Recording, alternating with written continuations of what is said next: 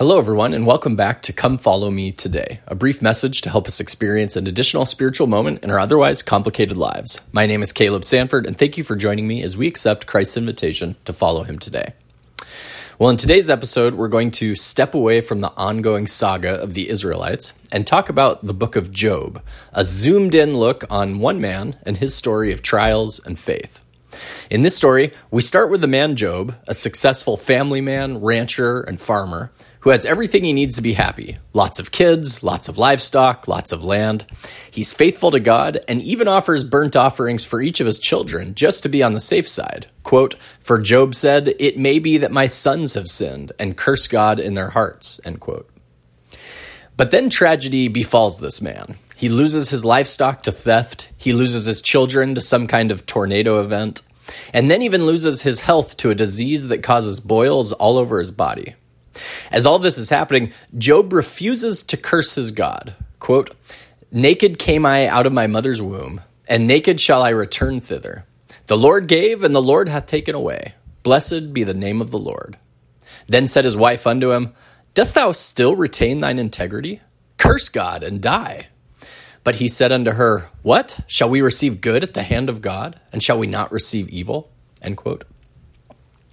Then a few of Job's friends come to visit him and spend dozens of pages with Job debating the virtues of life, the causes of suffering, and determining where to place blame for Job's trials. Eventually, the Lord chastises Job for being small minded. Job repents, and the Lord blesses Job with even more livestock, restores his health, and he has 10 more children, and everyone lives happily ever after. All right, so what's the moral of this story? It's interesting to consider this book in terms of the entire Old Testament. It's about half as long as both the books of Genesis and Exodus, but provides no advancement of the storyline of the Old Testament and only deals with one man's life. For those of us that believe the Bible is at least divinely inspired, we can assume that there's a reason for this story. But trying to figure out what that reason is is complicated. Everything about the book of Job is challenging to think about. First, we've got the interaction between God and Satan, where Satan convinces God to let him mess with Job in pretty significant ways. Quote, And the Lord said unto Satan, Hast thou considered my servant Job, that there is none like him in the earth, a perfect and an upright man, one that feareth God and escheweth evil? Then Satan answered the Lord and said, Hast not thou made an hedge about him, and about his house, and about all that he hath on every side? Thou hast blessed the works of his hands, and his substance is increased in the land. But put forth thine hand now, and touch all that he hath, and he will curse thee to thy face. And the Lord said unto Satan, Behold, all that he hath is in thy power, only upon himself put not forth thine hand. So Satan went forth from the presence of God. End quote. Okay, are we really to understand here that this is why bad things happen to good people? Like I said, this book is complicated. After Job's whole life is destroyed, he eventually curses his own life and wishes he had never been born. Quote, Let the day perish wherein I was born, and the night in which it was said, There is a man child conceived. Let that day be darkness. Let not God regard it from above, neither let the light shine upon it. Why died I not from the womb? Why did I not give up the ghost when I came out of the belly? End quote. Job is obviously experiencing some pretty serious depression, understandably. Then we have these men who claim to be Job's friends, but who, for the most part, try to blame Job for the losses he's suffered. Quote, Remember, I pray thee, whoever perished being innocent, or where were the righteous cut off? Even as I have seen, they that plow iniquity and sow wickedness reap the same. End quote. Ouch. That probably did not help Job's depression levels. His friend Eliphaz continues his self righteous, non empathetic response by saying, quote, Behold, happy is the man whom God correcteth. Therefore, despise not thou the chastening of the Almighty. For he maketh sore and bindeth up. He woundeth, and his hands make whole. I bet what Job really needed from his friend in that moment was for him to say something like, Hey, I'm so sorry you're going through this hard time. I can't imagine what it must feel like. I'm here for you, dude. Let me know what I can do to support you. That's a good lesson for us when we hear that one of our friends is going through a tough time.